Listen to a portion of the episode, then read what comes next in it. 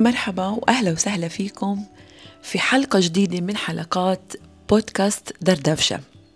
أنا ريما عبد القادر مقدمة هذا البودكاست المعدة لإله وكمان المحررة لكل المواد الموجودة فيه. تعالوا اليوم نحكي عن موضوع كتير مهم موضوع كتير بهمنا. موضوع اللي لا طالما بحياتنا كمان اليومية وكمان الحياة اللي إحنا عايشينها بشكل عام من خلال الصعوبات والتحديات وكل الأمور هيك والنزلات اللي إحنا بنوقع فيها هاي المشاعر بتكون أكثر قوية. حتى إنها بتكون نوعا ما نايمة أو بحالة سبات إلا إنها موجودة طول الوقت معنا اليوم الموضوع رح يكون عن كيف ممكن نتعامل مع المشاعر اللي كتير صعبة.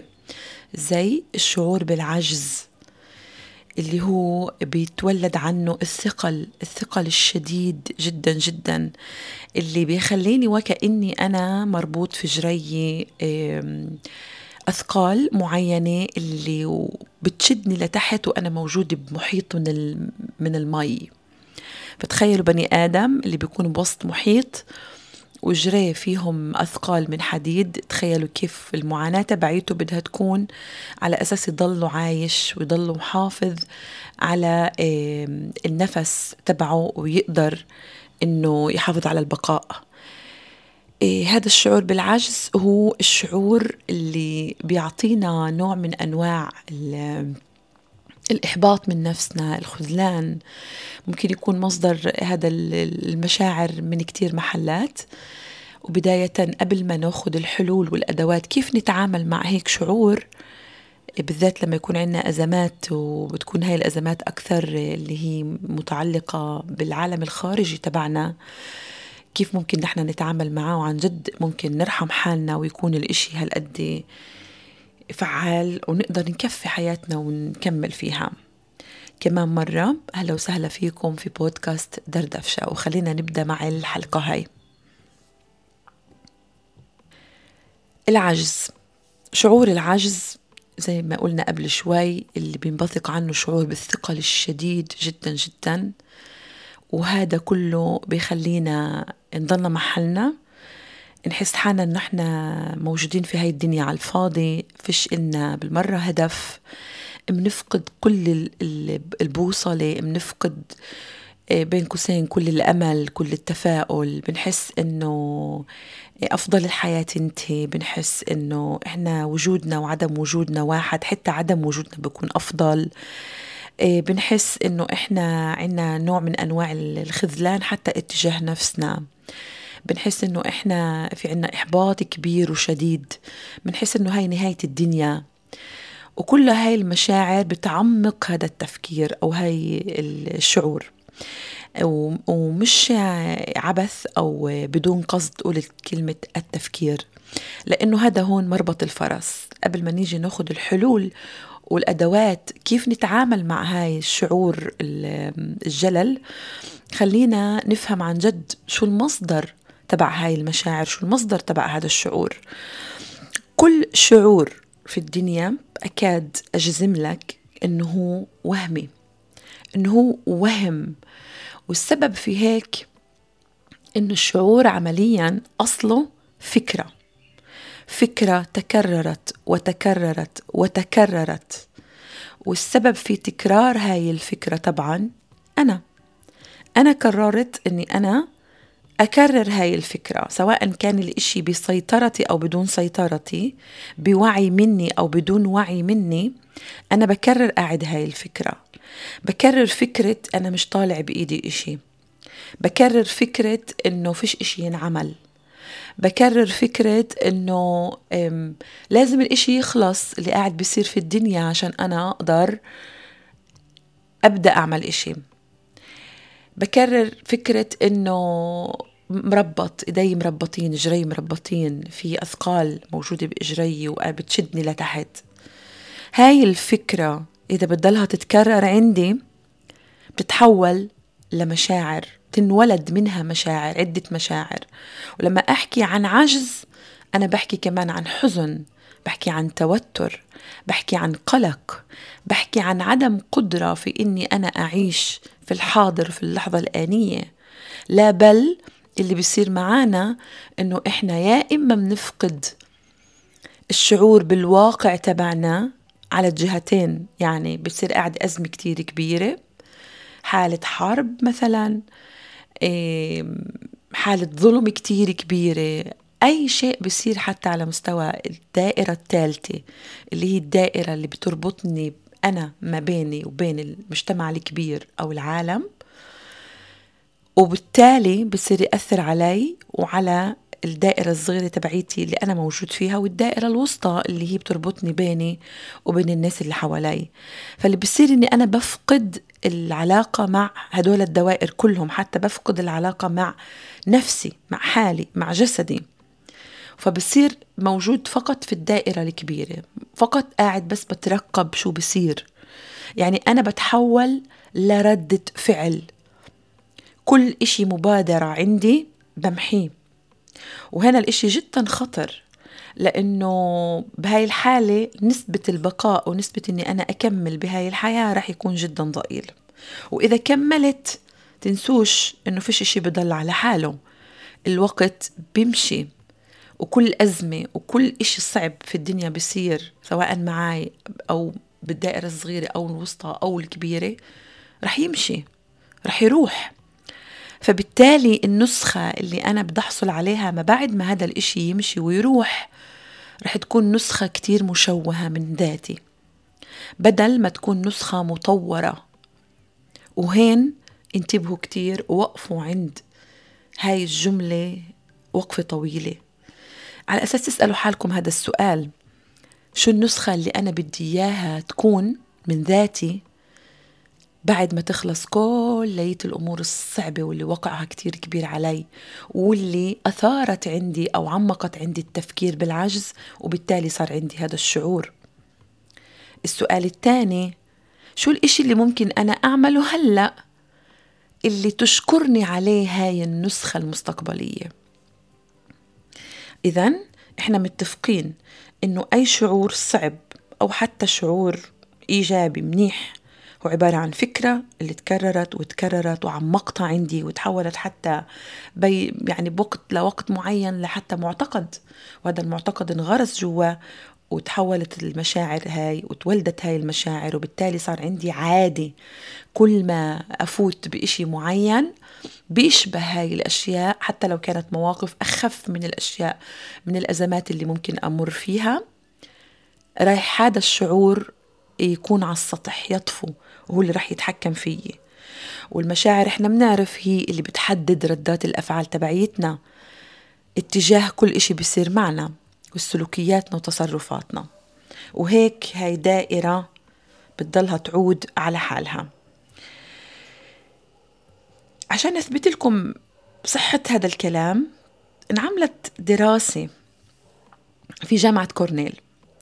وهي الدراسة جابوا فيها ناس طلبوا منهم قالوا لهم بدنا تكتبوا على ورق شو اللي عاملكم قلق من إيش انتو خايفين. كل الأفكار اللي انتو شايفين إنها تأذيكم قاعدة أو رح تأذيكم. فبلشوا طبعا الناس يحكوا. كل كتاباتهم كانت متعلقة في الماضي أو في المستقبل. يا إما صارت أشياء معهم وخايفين تنعاد أو قاعدة بذورها أو شغلاتها قاعدة البصيص تبعها قاعد بنعمل هلأ بالحاضر. أو من المستقبل شو بده يصير وشو بده يصير فينا وشو بده يصير معنا وكيف الوضع بده يصير بعدها. أو ما هو صار هيك قبل وصار واحد اثنين ثلاثة أربعة و و و و و. اكتشفوا بعدها أعطوهم مجال يعيشوا حياتهم وفحصوا معهم بعدها أخذوا كل الأفكار عملوا لها زي مخزن مخزن لكل بني آدم فيهم وأخذوا حياة كل واحد فيهم بعد سنة. وطبعا هم لما طلبوا منهم يكتبوا طلبوا منهم يكتبوا لمدة سنة. يعني هم شو شايفين حياتهم كمان سنة؟ كيف كيف هاي الأفكار؟ شو بيفكروا من هين لسنة رح يصير معهم؟ فاكتشفوا إنه 85% من هاي الأشخاص خلال هاي السنة ما صارش معهم ولا أي إشي من الأشياء اللي كتبوها. اللي مسببت لهم حاليا انه ما يعرفوش يعيشوا الحاضر. و15% منهم اللي ضلوا صارت معهم بعض الأشياء ولكن مش بالهول اللي هم كانوا عم عايشين حالهم فيه واللي وصفوا فيه هاي الأفكار والمشاعر. ومش بس هيك. الدراسة أثبتت أنه 97% من الأفكار هاي اللي تسيطر علينا هي غير واقعية وغير منطقية. ما في إلها جذور واقعية ومنطقية في حياتنا. بالتالي من هون منبلش عن جد نوقف وقفة جدية أمام كل إشي بيصير قاعد في العقل تبعنا. كيف الفكرة هاي بتنبنى؟ كيف هاي الفكرة بتتحول لسلوك مرورا بالمشاعر والسلوك هذا بتحول لعادات مرورا بالفكرة والمشاعر والسلوكيات. إذا إحنا فاهمين صرنا لحد هلأ وعارفين إنه عن جد في عنا مشكلة مشكلة كبيرة اللي أنا معيش حالي فيها. آه المشاكل ممكن تكون كتير عظيمة. المشهد ممكن يكون فوق الاحتمال تبعي أنا كإنسان. أو كبني آدم بحس حالي بنتمي لفئة معينة أو لمجتمع معين وأنا حاب يكون في عندي فاعلية أكثر في هذا المجتمع. ولكن لما أطلع على الموقف أو على الوضع اللي أنا بمر فيه أو الإسقاط الوضع علي بيكون بطريقة اللي أنا فهمت الصورة إنه الإشي أكبر مني فكتير مهم إني أوقف وأبلش أحلل وأسأل حالي كتير أسئلة. واحدة من الأسئلة ممكن تكون الأسئلة اللي حكينا عنها اللي هي عبارة عن 21 سؤال اللي حكينا عنهم في الحلقات السابقة. حيل على عقلي كيف ممكن أتعامل معاه لما تهجم علينا أفكار سلبية ومنها الأفكار بالعجز والشعور بالثقل. هاي واحدة من الأدوات وهلأ بلشنا شوي شوي نعد فيها. واحدة من الأدوات كمان ممكن يكون بالذات لما هاي المشاعر آه، يعني بتتمكن مني وهنا إلي وقفة قبل ما أكمل في الأدوات كتير مهمة.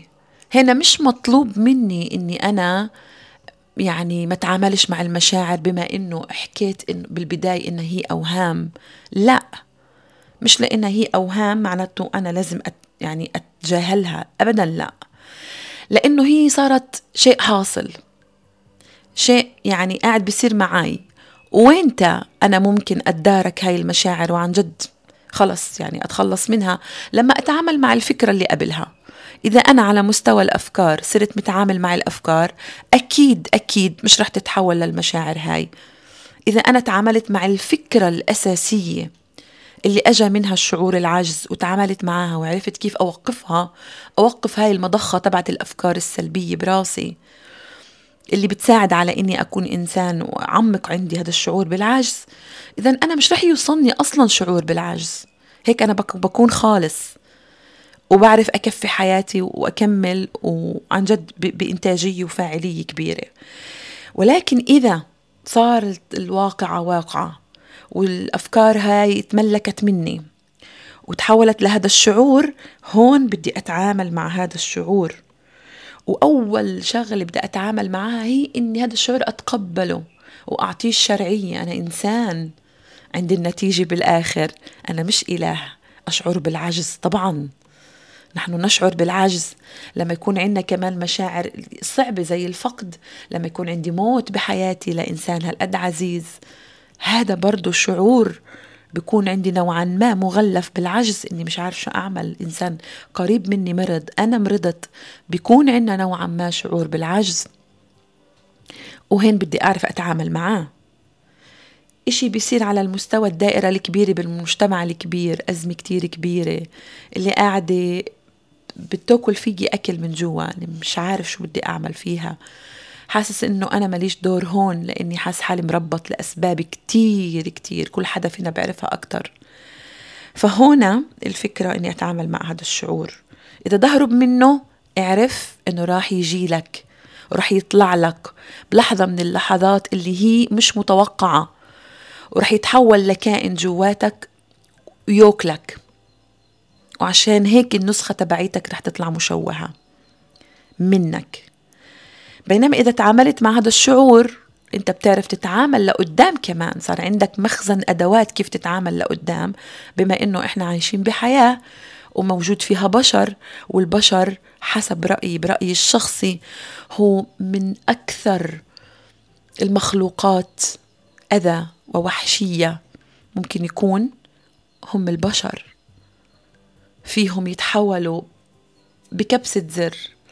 لأكثر مخلوقات خطيرة وبتهدد أصلا كل الكون بما فيه بكل شيء هو الإنسان للأسف الشديد طبعا بدون تعميم. فهنا ممنوع إحنا نتعامل مع هاي المشاعر بنكران واستنكار. إحنا بنتعامل معها بشرعية بنعطيها المكان تبعها. بنتقبلها. أنا عندي شعور بالعجز. أنا إنسان بشعر بالعجز بشعر بالخوف بشعر بالتوتر بشعر بإني أنا إيه، عندي خذل معين محبط ولكن ما بوقف هون. وهذا الإشي بيجيبني للأداة اللي أنا رح أقترحها عليكم. كيف تتعاملوا مع هذا الثقل بالمشاعر وعشان تقدروا تكملوا. بتقدروا تستعملوها بكلية المشاعر الصعبة من أقل المشاعر صعوبة وطبعا هذا الإشي نسبي من بني آدم لبني آدم لأكثرها صعوبة. مع إنه إحنا متفقين إنه في مشاعر جدا ثقيلة بجوز على كل البشر. لما يكونوا بشر زي ما حكينا لهم بحالة طبيعية كيف ربنا خلقنا اللي هو الفقد والعجز ومن أصعب المشاعر ومربوطات في بعض إيه وبيحتوي جواتهم التوتر والخوف والقلق وكل هاي الأمور. فبدنا نعرف نتعامل معها قبل ما أكمل في التعامل وأعطيكم هاي الأداة اللي هي عبارة عن أربعة إيه، خطوات كتير كتير مهمة. هي إنه كتير مهم إنه إحنا نكون عندنا وعي للجسد تبعنا. جسدنا بحالة الشعور السلبي هو عبارة عن مخزن اللي بيخزن المشاعر. بالذات لما العقل ما يعرفش يحرر هاي المشاعر لما كان شكلها شكل أفكار. كل إشي عقلنا بيعرفش يحرره على طول بيتخزن, بيتخزن بالجسد تبعنا. فعلى سبيل المثال لو أجي أنا أحكي لكم عن مشاعر أمثلة هيك عن مشاعر اللي هي بتتخزن جواتنا. على سبيل المثال مثلا الفقد الأسى الحزن الخسارة. قلة ال ال مسميها إحنا الحيلة الخيبة الأمل العار الذل المشاعر المكبوتة الخذلان القسوة إيه، الخبث كل هذا بيتخزن في القلب تخيلوا. إذا نحكي عن الخوف مثلا بيتمركز تحت القلب مباشرة بالنص وين قفص الصدري آخره بالنص فوق المعدة. وهنا مثلا مركز الخوف تبعنا بيكون واللي هو عبارة عن نفقد السيطرة بصير الخوف هو متملكنا بنفقد السيطرة على كل إشي. فيش عنا قوة. إذا بدنا نحكي مثلا عن مركز الذنب والعار وإن أنا فيش عندي قيمة. بنحكي عن عن جوانب الخصر تبعنا لفوق شوية. وهكذا. إذا بدنا نحكي عن الشعور مثلا في أني أنا مش قادر أسيطر على الحمل الموجود. حاسة إنه في حمل كتير كبير على كتافي. بنحس إنه الإشي موجود بكتافنا في منطقة الكتف والرقبة. فبهاي الحالة أنتوا بتلاحظوا إنه والعلم العلم هيك أثبت إنه ال ال في مراكز معينة في جسمنا بخزن هاي المشاعر اللي انبثقت عن الأفكار اللي ما حررهاش العقل تبعنا. لهيك إحنا بدنا نعرف كيف نتعامل مع الجسد أول نكون واعيين للجسد تبعنا. نفهم إنه هذا الجسد تبعنا في مخزن كل هاي المشاعر وبالتالي بتتحول بعدها شوي شوي ل 85% بتكون من أمراض اللي بصير عندنا هي من هذا المخزن أو هذا التخزين عملية التخزين اللي صارت. فواحدة من الأشياء اللي ممكن نعملها عشان أنا أقدر أتعامل مع جسدي وأكون واعي له ممارسة الرياضة بشكل دائم ومنظم. انتبه لنوع الأكل تبعي انتبه للنوم والراحة كيف بمارسها؟ هل هي بتعامل معها كاحتياج ولا كمكملات بحياتي أو كرفاهية؟ إني أنا أتعلم تقنيات الاسترخاء والتنفس جدا مهم. إني أبحث عن الدعم الاجتماعي. هاي واحدة من الأشياء اللي عن جد كتير مهم إنكم تتعاملوا معاها بجدية جدا جدا. وهلأ تعالوا أعطيكم الأداة التطبيقية اللي ممكن تتعاملوا معاها بهيك وضع بهيك مشاعر ثقيلة جدا اللي هي زي شعور العجز. أما عن هاي الأداة فهي عبارة عن أنا سميتها رين بالإنجليزي R A I N وهي عبارة عن اختصار أربع كلمات. الكلمة الأولى هي recognize وعبارة عن إني أنا أعرف أشخص الوضع الموجود فيه. أبلش أشخص فيه وأعطيه المسمى الحقيقي تبعه. يعني أنا هلأ شاعر بعجز. هذا العجز مانعني من واحد اثنين ثلاثة أربعة. تمام؟ عيشوا الشعور. افهموا وين موجود بالجسد تبعكم واعرفوا أنتم بوقت الحاضر كيف الجسد تبعكم بتفاعل مع هذا الشعور. وهذا الإشي بيعلي من الوعي بالجسد تبعنا. الإشي اللي بعده هي الاي اللي هي acceptance عبارة عن التقبل. إني أنا أتقبل هاي الشعور وأتقبل وجوده. وأعرف أنا إنه هذا الشعور شيء شرعي جدا جدا جدا بما إني أنا إنسان. اللي بعده الاي اللي هي investigate عبارة عن أني أعمل تحقيق معين ومحدد. شو قاعد بيصير حوالي بالضبط؟ كيف هذا الإشي بينعكس على علي أنا كبني آدم. كيف بينعكس علي؟ على حياتي على شعوري. شو كيف شو أنا قاعد بساوي؟ هل أنا قاعد عايش الواقع؟ مش عايش الواقع. حاطط حالي بقلب آه، فقاعة وعايش حياتي عادي وزيادة وعامل إنكار لكل اللي بيصير حوالي. ولا عايش بقلب الفقاعة تبعت الحدث ولاغي كل حياتي الطبيعية. وين أنا موجود على كل هذا؟ من ناحية منطق كل الحقائق بحطها كما هي. بالضبط اللي بصير قاعد وشو أنا قاعد كيف بتفاعل بشكل حقيقي يومي. لحظة بلحظة شو بعمل؟ باكل كتير بفوت على جسمي أكل مش مفيد قاعد 24 ساعة بنفس المحل بس قاعد بقلب بال بالأجهزة الإلكترونية أو بالتلفون تبعي وعشان بس ألاحق الأخبار أو ألاحق الأشياء. حاسس بذنب لإني بحاول أشرب أو آكل أو أطبخ أو أضحك أو أمارس رياضة أو أعمل أي شيء هل حاسس بذنب إني أنا إيه، حابس حالي بالبيت؟ إيه شو في بالضبط؟ شو بصير معي أعطي لكل إشي المسمى تبعه بشكل حقيقي. بدك تعمل تحليل وتحقيق شو قاعد بصير معك بالضبط. بعدها بدك تعمل إشي بنسميه بالإن الأخيرة بال RAIN بدنا نعمل non-identification القصد هون إنك أنت ما تعمل نوع من أنواع الذوب ذاتك بالإشي. ما تتعاطف مع الإشي بطريقة اللي تبلعك. آه أنا إنسان طبعا. بدي أتعاطف مع الأشياء اللي بتصير. طبعا أصلا هو اللي مضايقني ومش خليني شاعر بال... بالعجز إني أنا متعاطف كتير. إذا اللي بيصير معانا على قد ما هو ثقيل ببلعني بتعاطف بتعاطف معاه لدرجة إني بصير أنا جزء من الإشي اعرفوا إني أنا فوتت حالي بقلب هاي الفقاعة بطل عندي تفكير منطقي ببطل أعرف كيف أتصرف. تمام؟ وتنسوش إنه العقل تبعنا لما إنه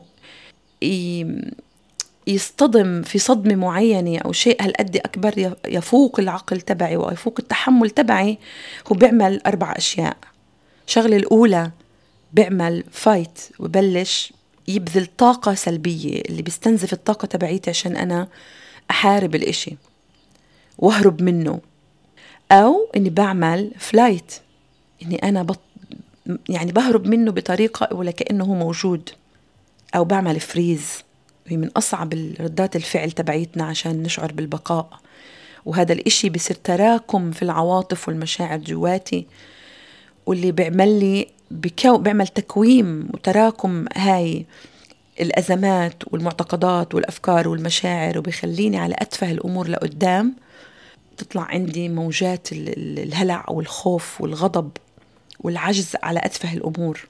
بينما الطريقة الرابعة اللي إحنا كمدربين بنشتغل عليها مع الناس المستفيدين أو متدربين هي ال face to face يعني كيف نواجه شو الأدوات اللي ممكن نواجه فيها هذا الإشي.